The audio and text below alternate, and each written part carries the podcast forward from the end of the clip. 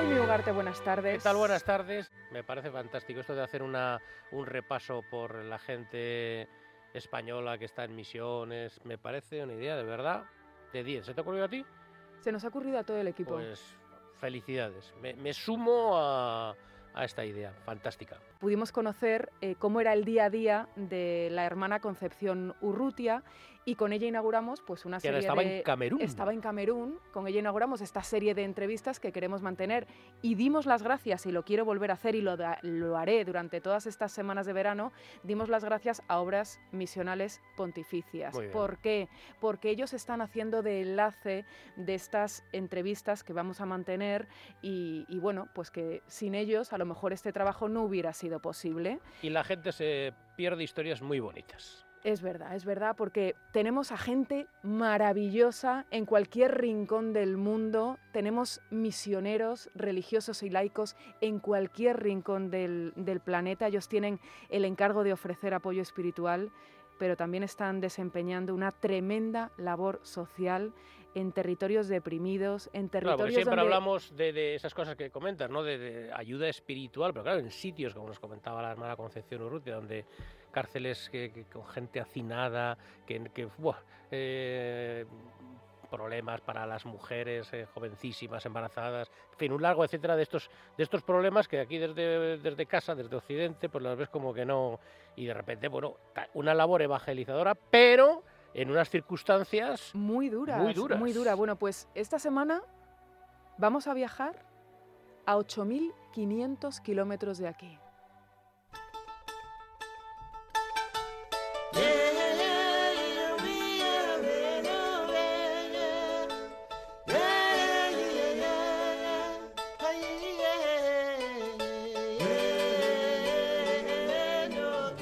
Y vamos a hablar con otra religiosa, Jaime. ¿Eso Eh, ¿Dónde se es? llama ¿Esta música es? Aurora, es una música típica de Madagascar. Ah, que no habías dicho dónde nos Ah, vamos. A 8000. ah, a 8.500 kilómetros de aquí. Es una música que hemos, mía. que hemos elegido como eh, fondito de esta Malgache, esta entrevista. es música malgache. Es eh, la hermana Aurora Moreno. Hermana, ¿está usted al otro lado del teléfono? Hola, buenas tardes, sí, aquí estoy con ustedes. Tengo que decir que, que la hermana está ahora mismo en España. Pues sí, eh, estoy ahora en, en España. Me han destinado este año a quedarme en España. Bueno, Después- pero aquí también tendrá otra misión. Pues sí, aquí me nombraron consejera eh, dentro del- de la congregación y responsable de misiones. Entonces, pues tengo que visitar todas nuestras misiones eh, en estos seis años que me corresponde estar aquí. Bueno, una, una curiosidad, lo primero, hermana. ¿Cómo se va, por ejemplo, desde Madrid a Madagascar? ¿Y cuánto tiempo se tarda? Bueno, pues se tarda entre 12 y 14 horas. Ah, bueno, no Si vamos, si vamos de aquí a París y de París a, a Tananarivo. Pero hay Mm. otros vuelos que dan más vueltas por Albania, por distintos sitios, que entonces ya podríamos decir hasta 16 horas. Tengo que decir que, que la hermana Aurora Moreno es una hermana trinitaria que ha estado la friolera de 27 años en Madagascar. Pues sí, he estado 27 años, he estado desde 1992 que me fui hasta hace unos meses que me eligieron consejera.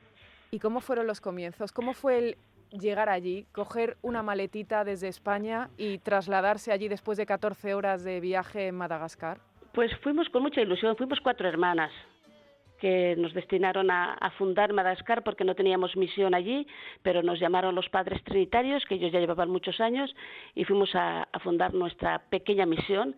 Y, y bueno, íbamos con muchísima alegría, mucha ilusión. ¿Y eso cómo se hace, hermana? Llegan allí ustedes, bueno, venimos aquí a fundar una misión. Sí, pues, pues nos recibieron los padres trinitarios, Ah, eso, vale. nos recibieron ellos y estuvimos con ellos un tiempo. Eh, el, el- un padre trinitario nos llevó a estudiar malgache a unas benedictinas en Nambúsita, un poquito al sur de Tananarivo. Estuvimos seis, seis meses estudiando el malgache. Y luego, mientras tanto, nos acoplaron después a una, a una casita en Anchirabe y ahí empezamos. ¿Y cómo se dice en malgache buenas tardes? Manaona Tumpco. Uy, es es, complicado, ¿eh? Es peor que el vasco. ¿Y, y- y solo dedicaron seis meses a aprender el malgache? Mm, eh, en seis meses no es que se aprenda todo bien, pero lo elemental un poquito. Aprendimos después con los niños, con los niños y la gente del barrio. eh, es cuando se aprende realmente metiéndonos en sus vidas, metiéndonos en sus preocupaciones, conociéndolos a ellos, ahí aprendimos. Hermana, ¿cómo era el día a día en Madagascar? ¿Usted se levantaba, supongo que temprano, hacía sus oraciones? ¿Y qué tenía que hacer a continuación? Bueno, pues nos levantábamos muy prontito, así de cuatro y media a cinco, y lo primero era la oración, era entregar nuestra vida al Señor, nuestro día a día. Él es lo fundamental en, nuestro, en nuestra vida cotidiana. Y, bueno, pues después de hacer la oración, celebrar la, Eucaristía, ya nos incorporábamos, pues unos íbamos a la cárcel con los trinitarios, otros visitábamos las familias, otros eh, empezamos a, a buscar niños para hacer una escuelita. Y entonces venían primero a nuestra casa, no teníamos escuela, pero empezaron los niños a venir y entonces pues les dábamos clase allí en el patio, teníamos como una barángana y, y ahí les empezamos a dar clase, pero resulta que no se iban a la hora de la comida. Entonces, pues empezamos también a darle la comida, porque no tenían. Luego vimos cuando íbamos visitando las casas que es que realmente no tenían. ¿Qué tal son? ¿Cómo son la, gente en Madagascar? Es, eh, es muy es muy acogedora. Sí. Suele ser habitual eso, que la gente quizás cuanto menos tiene son como más alegres, eh, o es un tópico que decimos gente que no tiene absolutamente nada y cualquier cosa y siempre tiene unas, una sonrisa en la boca. No, yo creo que el malgache mm, es así, es, acogedor, no es porque tenga o no tenga, porque en general, tanto los que luego has, has ido conociendo, que viven más cómodamente, eh, es también acogedora. Es, es su ser, son, son alegres, eh, son vivaces, pero no tienen medios mm, y hasta la fecha está resultando muy difícil poder ayudar a esos niños a que salgan de esa miseria. Es verdad, hermana, que, mm, no es más rico el que más tiene, sino el que menos necesita. Eh, ustedes eh, trabajando con, los niños, trabajando en la cárcel, trabajando en, la casa, dándole eh, bueno, pues la educación, los alimentos a, los más pequeños.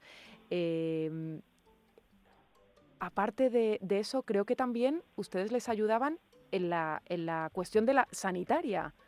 Sí, nosotros lo primero que hicimos, como igual que nuestras fundadoras, donde iban ellas, lo primero instalaban un colegio. Eso es lo que hicimos nosotras. Eh, construimos un, colegio para, para preescolar y para primaria. Y ahora pues ya tenemos hasta la secundaria. Gracias a Dios tenemos eh, 900, mm, casi mil alumnos ya ahí en nuestro colegio. ¿Y las autoridades eh, políticas en Madagascar cómo son? ¿Colaboran? ¿Hay, un cierto peligro? Que es lo que siempre la, gente pregunta no se meten con los religiosos. Hmm. Ah, por, lo menos yo mi experiencia nunca hemos tenido hmm. dificultades, pero tampoco ayudan. Tampoco ayudan ni favorecen. Ni a los colegios estatales, hay muchos colegios del Estado en unas condiciones miserables, porque ni tienen bancos, ni tienen para sentarse. Eh, a mí me gustaría enseñarles fotografías porque hmm. es de verdad deprimente y, y es una pena. Entonces, vienen a nuestros colegios, después vienen a nuestro eh, centro de, salud, que tenemos un pequeño dispensario, y la gente se siente bien y está deseando llegar allí, no solamente porque les vas a atender en sanidad, les vas a curar, mm. sino por la atención que tienen. Eh, y el cariño que se les da, que eso es lo que más mm, ellos están deseando. Ellos, como todas las personas, todos nos queremos sentir queridos y ellos también. ¿Y qué ha cambiado desde que usted lleva allí? Porque desde que usted llega por primera vez hace 27 años hasta que se marcha porque tiene otra misión em, en esta vida, eh, ¿qué ha cambiado? Pues ha cambiado mucho porque, mm, primero, no teníamos agua en el barrio donde vivíamos y se han puesto fuentes porque las casas no hay agua. Algunas empiezan ya a tener agua, pero no había agua, ni nosotros tampoco, nosotros pusimos el agua. Eh, entonces ellos, después de ver cómo nosotros poníamos el agua, eh, después pedimos hacer unas fuentes, porque es que no había fuentes. Las calles eran todas barrizales. Hemos conseguido también, mm, a base de peticiones y de ayudas también, mm, yo tengo que agradecer a Manos Unidas muchísimo y a otras asociaciones. Eh, mm, hay una asociación Ciudad Nueva, me parece que está, no sé exactamente. Nos han ayudado muchísimo para ir eh, ayudando a este pueblo malgache tan necesitado. Porque es que... A eso me refería, el, el, eh, el tema de su, cómo se sufragan todos esos gastos, cómo pueden...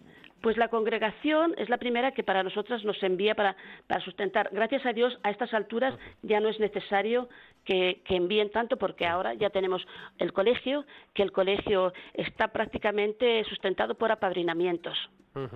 Entonces, por esos apadrinamientos, las hermanas eh, van viviendo. Tenemos 31 profesor cuando yo salí de allí.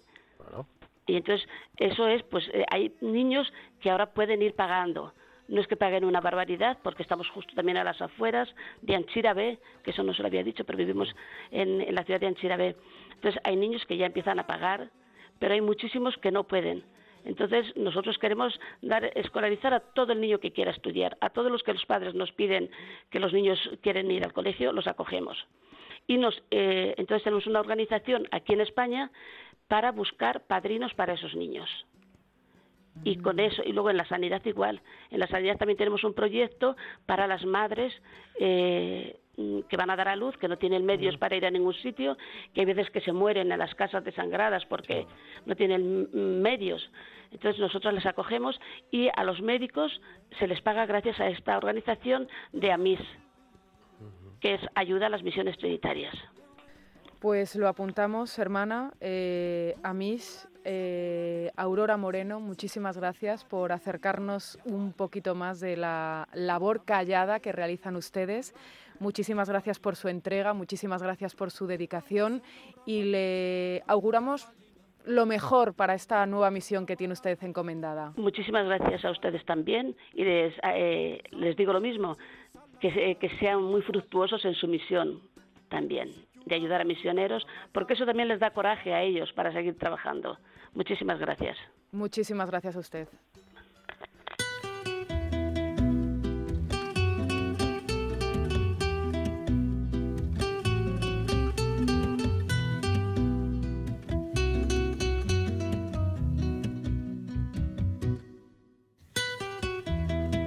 Me encanta, me encanta esta sí? sección. ¿A que sí? sí ¿A que hacer sí? cosas... Eh, qué buena idea, qué gente tan... Encima nos da las gracias a nosotros, fíjate. Fíjate, pero si es que es lo que suele ido pasar. con ¿eh? su maleta allí a niños. Casi con una mano delante y Yo otra estoy seguro que hay mucha gente que está que nos escucha esta, esta sección un poco de los de los eh, misioneros, las misioneras y la verdad que se quedan un poco pensativos. Esas cosas te hacen pensar. Pues fíjate, nada como poner en el navegador obras misionales pontificias es. y ahí además pueden encontrar muchísima información de las misiones que tenemos Y, eh, y- a lo largo y además del mundo. algo edu, eh, uy, Edurne te iba a llamar. Bueno, Bueno, Edurne, puedes llamar eres- como quieras, ya lo sabes que a ti Edurne- te lo acepto. Exacto, que eres Nieves, claro, Sí. Edurne, ¿no? que- que- que es también la posibilidad de colaborar, ¿no? Porque la gente lo ve ahí dice, "Mire, ¿qué cosas están haciendo? Cosas mm, que son, fíjate, mujeres embarazadas, y cantidad de cosas que, que ahora la gente tiene mucha sensibilidad, bueno, pues se puede aportar su, tu dinerito para cosas de ese tipo. Edurne. Efectivamente, efectivamente, efectivamente. Oye, cuando, cuando nos propusimos dedicar este verano a demostrarles que España es un país de Guinness, Ah, sí, sí, sí. sí. lógicamente, pues quisimos buscar los récords más divertidos o más originales. Y yo creo que este lunes ¿Qué te lo voy a poner, te lo voy a A ver. poner, o sea, es Más que- de 100.000, pa- una palla para 100.000, que era- no, no, no, creo, ¿no? Lo que, no, lo que pasa que, fíjate, vamos a hablar de la mayor batalla de globos de agua, del mayor abrazo, Del mayor abrazo. del Ah, mayor bonito. número de personas ondeando una bandera, del mayor número de personas comiéndose una piruleta. bueno. Hay muchísimos récords, pero es que todos esos récords tienen un denominador común, ¿Qué es? la Coordinadora de Peñas de Valladolid. Desde el año 2005 están literalmente empeñados en convertir a Pucela en la capital del Guinness. Bueno, pues está bien. está ¿Quieres bien. que hablemos con el presidente Hombre. de la Coordinadora de Peñas de Valladolid? Claro que sí. Óscar Arranz, buenas tardes. Muy buenas tardes, amigos. ¿Qué tal llevamos este veranito? Pues con mucho calor, pero supongo que eso es lo típico y tópico en estas fechas. Hombre, por supuesto, pero eso es de, de agradecer porque, eh, pues bueno, nos gusta que haga calor. España es un, un país de, de sol y hay que El, aprovecharlo. el- el que calor da vida. ¿A que sí? El calor da vida, el sol, alegría. Hombre, por claro. favor, y alegría. Exacto. Oye, ¿y cómo es esto de que Pucela quiere ser la capital del Guinness? Pues mira, esto empezó las peñas de, de Valladolid, como bien decís, la coordinadora de peñas el año 2005, que cómo podíamos, bueno, pues pasarlo eh, bien, dar publicidad a nuestra ciudad y se nos ocurrió, pues empezando con, con un récord Guinness que tuvo lugar en la playa de, de las Moreras, aunque algunos dirán, pues Pucela tiene playa, pues sí, tenemos una, un- una playa, aunque sea fluvial, y ahí empezó todo, la- las Pues, grandes escucha, obras, si en Valladolid hay playa, ¿cómo no va a haber récord Guinness? A ver, por favor. claro, vamos, La duda, la duda ofende. claro. Y, y empezamos, empezamos ahí en la playa Las Morenas, justo tanto a los ciudadanos de Valladolid como a las autoridades y ya pues lo pasamos a una de las arterias principales de Valladolid, como se la CEA Recolectos, y el primer domingo de, de, ferias de fiestas Virgen de Nuestra Señora de San Lorenzo, pues intentamos batir un, un récord Guinness, así que este año no va a ser menos y vamos a por él. ¿Y este año cuál es?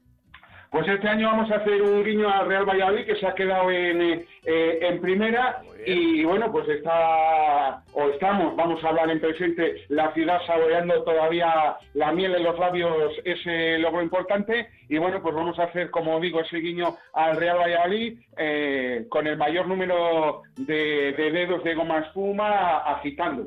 O sea, el récord Guinness para, traducido para que eh, del inglés al español sería el mayor número de, de personas agitando dedos de, de, espuma. Y entonces, bueno, pues en los dedos de, ¿Pero cómo de espuma es el dedos... vamos a poner somos de primera, pucela. ¿Pero cómo es dedos de espuma? ¿no? Dedos de espuma de, de animación. Ah, Igual vale, que, vale, que en los aplaudidores, pues eh, serían pues... Vale, vale, vale, vale.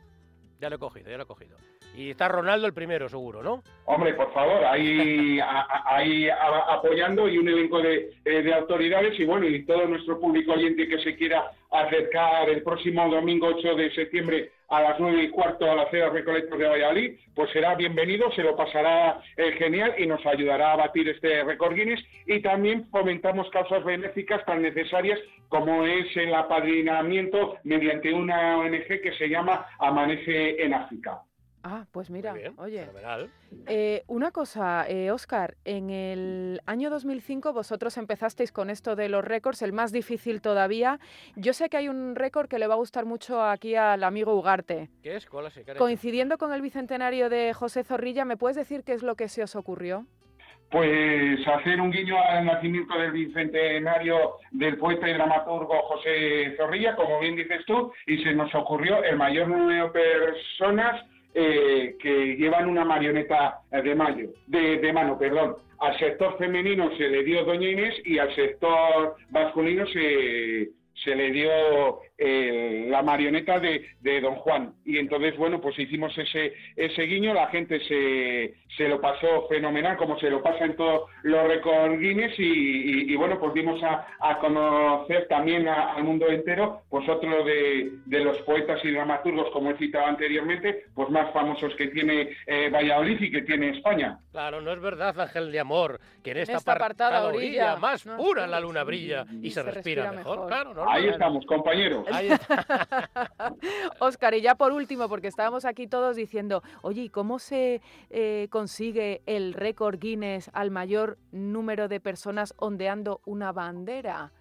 Pues se nos ocurrió que qué mejor homenaje a la selección española, campeona de, eh, del mundo, que agitando una bandera. Entonces, coincidiendo, como he dicho, con esa efeméride que conseguimos en el 2010, pues nos pusimos manos a, a, a la obra y, es, y, ha sido eh, eh, récord Guinness de, de, mayor afluencia de público con 35.000 personas y capitaneadas por Manolo eh, el del Bombo. Bueno, pues fue un, un clamor y baño de, de, de masas y, y, la gente pues de, de nuevo disfrutó, vivió con la selección española y bueno, pues lo que no han conseguido a algunos o ciertos políticos, pues consiguió la selección española de sentirnos todos españoles y sentirnos todos orgullosos de la selección española de fútbol. Ahí es nada. Óscar Arranz, presidente de la Coordinadora de Peñas de Valladolid. Muchísimas gracias, enhorabuena por la iniciativa y me ha apuntado la de fecha del domingo 8 de septiembre. Efectivamente, 8 de septiembre a las 9 y cuarto en la Cena Recoletos tendrá eh, lugar, que lo volvemos a recordar por si alguno oyente pues, se le ha olvidado o se ha incorporado. Tarde, el mayor número de personas que agitan un dedo de, eh, de espuma en honor eh, y haciendo el guiño a Real Valladolid por quedarse eh, en primera. Y allí os emplazamos a todos vosotros y a todos nuestros oyentes para que paséis un día fenomenal, nos consigáis a, a, a batir este nuevo récord Guinness que está en 584 personas y como no, pues colaborar en una cosa tan justa y benéfica como es apadrinar a, a niños del África subsahariana con la ONG Amanece en África. Gracias, Oscar. Gracias a vosotros y un feliz verano, señores oyentes y a disfrutarlo. Muy bien.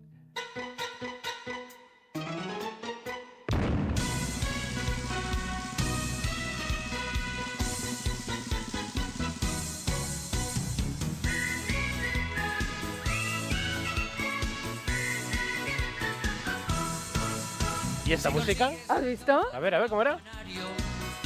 Subido en 20 sillas a la vez. Pues esto también era de Guinness, ¿eh? Claro, Hombre, claro. hombre, mucho, anda, que no había récords aquí, y retos y retos. Sí, eh, Miguel Herrera, buenas tardes. Muy buenas tardes, que vienen las las cosas, porque de Valladolid pasamos a mi tierra, igualmente Valladolid, de los récord Guinness, al que apostamos, que donde Hombre. se batieron algunos récord Guinness. Hombre, se, ba- se, ba- se batieron récords, pero, pero en- ¿están en el libro de los Guinness? ¿Récords oficiales? Pues alguno, algunos sí, lo que pasa es que luego se ha podido superar con el paso del tiempo, pero es que realmente en el que apostamos, como en el Gran Juego de la Oca, que es de la misma época, eh, se consiguieron pues reunir a muchísima gente, muchísima gente en plazas mayores, pues haciendo cosas peculiares o consiguiendo apuestas verdaderamente espectaculares, u otras más pequeñitas, como en el caso de, de- un perro que mantenía una copa en la cabeza, que fue muy, muy recordada en aquella época y que desde luego se ganaron el cariño del público. Y una cosa, dime una cosa como experto en televisión. Si, ¿Por qué una, un programa de estas características que yo recuerdo, vamos, era pues, lo típico para toda la familia, divertidísimo, la gente se lo pasaba muy bien, funcionaba bien? ¿Por qué se acaban estos programas? Porque yo, por ejemplo, en Estados Unidos, y tú que sabes un poco más, hay, hay Sí. shows que duran 50 años. Ese, si funcionan bien, ¿por qué los quitan?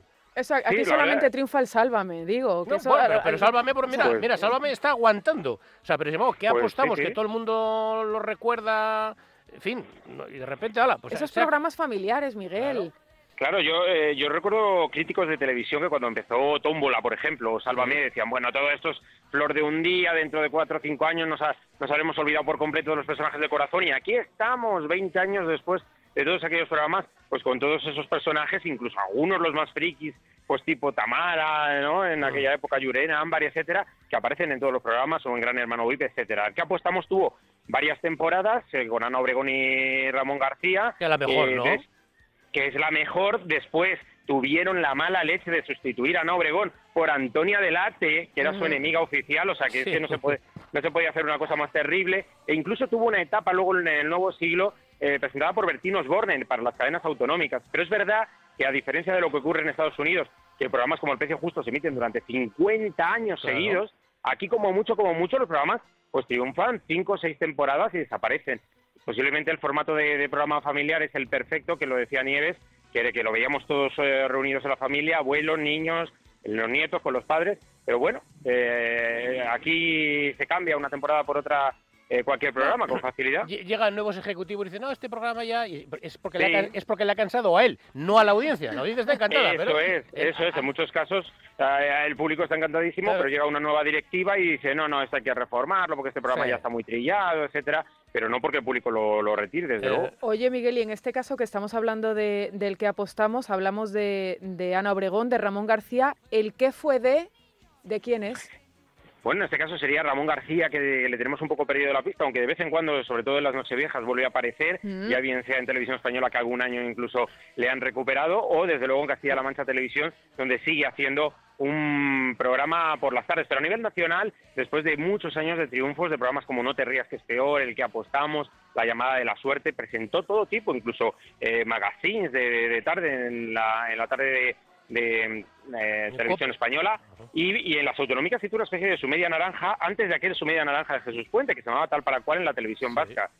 Pero bueno pues eh, así son lo- los directivos eh, en este país en muchos casos eh, gente profesional que podría volver seguir haciendo programas a nivel nacional durante muchísimos años como en su época ocurrió con Joaquín Prat sin embargo aquí pues les ven mayores y les sustituyen por gente mucho más joven, modelos, por ejemplo Eva González, pues lleva a tirar años y años haciendo programas de todo tipo, ¿no? La voz, eh, Masterchef o lo que sea, posiblemente, aparte de que sean buenos profesionales, pero también el físico y la juventud, pues tenga algo que ver. Pero, pero fíjate porque, Miguel, estábamos hablando antes de programas familiares como el que apostamos, pero es que eh, Ramón García también ha, ha sido el presentador de otros programas de entretenimiento, de otros programas familiares como el, el Grand Prix, La llamada de la suerte, Todo en familia y otros muchos más que quiero que escuchemos, a ver si os suenan.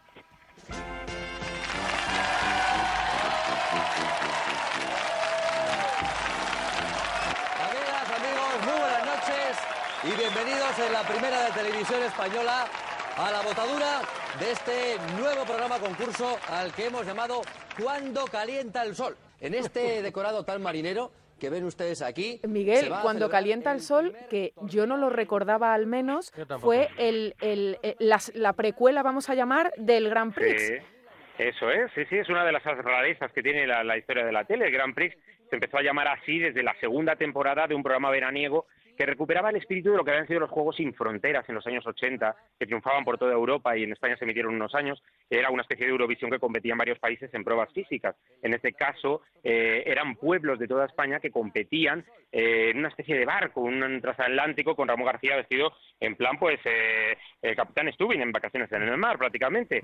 Y, pero al año siguiente decidieron añadirle el tema de la vaquilla, que resultaba, pues, más más propio de, nuestro país, ¿no? de la idiosincrasia de, España y se empezó a llamar el Gran Prix del verano. Y a partir de ahí pues ya fue una década durante todos los veranos en los que Ramón García cambiaba de copresentadora, por allí pasaron pues Miriam Domínguez, Marreguera y muchísimas otras chicas, pero sin embargo se mantenía siempre Ramón García y el maestro Leiva, por cierto, que también se hizo muy popular, eh, en el que apostamos. Algo que, que, por cierto, también el público está pidiendo, hay muchos fans de, Gran Prix del Verano que todos los años eh, piden y piden que, vuelva Ramón García con, con el programa, aunque el tema de la vaquilla hoy en día pues oh, parece ser que oh, crea un, un poquito de eso es un poquito de, mal rollo. No no no no tenemos una vaquilla en televisión y bueno.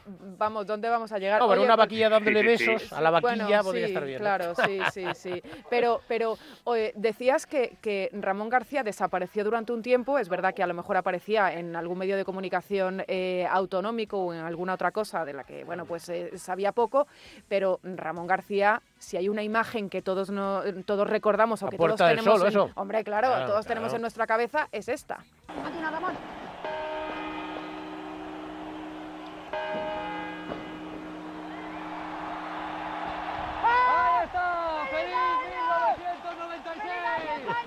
Sus primeras campanadas eso es, eh, bueno, la verdad es que Ramón llegó de manera muy casual porque se habían encargado mm, eh, locutores de toda la vida como Joaquín Prat, humoristas como Martes y Trece, y pensaron que la pareja que presentaba que apostamos podía hacer muy bien las campanadas, efectivamente así fue, pero Ana Obregón, que se pasó a Antena 3 y a otras cadenas, eh, cedió el testigo para que Ramón cambiara cada año de presentadora, copresentadora en las campanadas, eh, donde lo habitual era Paloma Lago, pero un año pusieron a Negartiburu y finalmente ya se quedó a Negartiburu eh, con, con, las campanadas y ha sido Ramón el que en alguna ocasión puntual ha vuelto a hacerlo con Ane, pero desde luego él con la capa y con su... Mm, para, mí no sé qué pensarás, pero ya la, dupla Ane Gartiburu Ramón García es insuperable.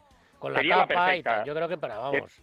Yo les veo, y me quedo a verlos, ya está, fuera. Es como una tradición ellos ellos se salen de, de, otras historias que hacen pues por ejemplo Telecinco pues que le gusta le gusta llevar igual a Isabel Pantoja que a los de Cambiame qué tal es decir para las campanadas un poquito les, les vale cualquiera. Sin embargo Televisión Española mantiene esa cosa de grandes profesionales de, de un Ramón García que desde luego pues eh, de una magnífica dicción una Nigartiburu que, que, que, que no es una Cristina Pedroche digamos, que, se luzca sobre todo por, la ropa y tal, sino bueno, también llama la atención porque siempre va vestida de rojo y en algunos casos muy llamativa también, pero, pero Annie Gartiburu ya se ha convertido en una veterana de la tele también.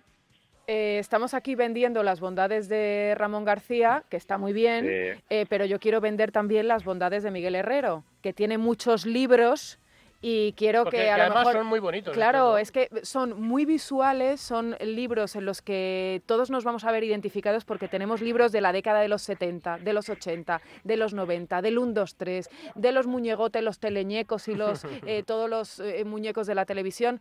Véndeme hoy uno Miguel Hombre, la verdad es que voy tocando un poquito todo, los, todas las temáticas, en este caso los 70. Es la tele de los 70 con Alfredo Me Estoy en portada, que es un ilustre también de la televisión, muy representativo de aquella década. Y además es un libro que yo recomiendo, es el último que ha salido de estos seis que llevo y que, que recoge desde luego mitos como Heidi, Curro Jiménez, La Casa de la Pradera, Aplauso, 300 millones, cosas que la gente puede recordar por haberlo visto en su época o, o, de oídas a través de programas como Casitos de Hierro Cromo, seguro que ven imágenes de archivo con grandes. la Casa de la eh, Pradera la, están reponiendo, ¿eh?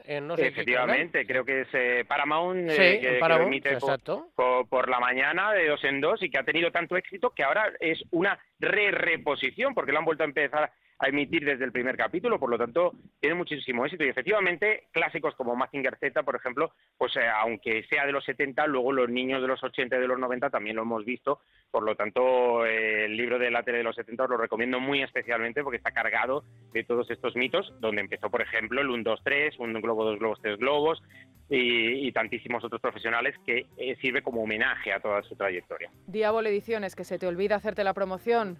Diablo Ediciones, que por cierto, de verdad que no es por sacar los libros con ellos, es que hace unas ediciones fantásticas, eh, tapadura, todo color. ¿De coleccionista? De coleccionista, además, es que todos ellos en la estantería, de verdad, en mi caso Telepasión por los 90, pero desde luego otros compañeros de la editorial, otros autores, igualmente han publicado libros magníficos sobre dibujos animados, películas, eh, la generación de los Goonies, etcétera. Es decir, que yo recomiendo muy especialmente Diablo Ediciones todo el catálogo. Vamos, yo creo que mi jefe me va a dar ahí un sobrecito ahí como apoyo a esta promo. Muchísimas gracias, Miguel Herrero, y hasta la semana que viene. Nos vemos la semana que viene. Un abrazo. Dos globos, tres globos. Qué televisión, qué televisión. Muchísimas gracias, Ugarte. Venga, nos vemos. Nos vemos, nos vemos. No te vayas muy lejos.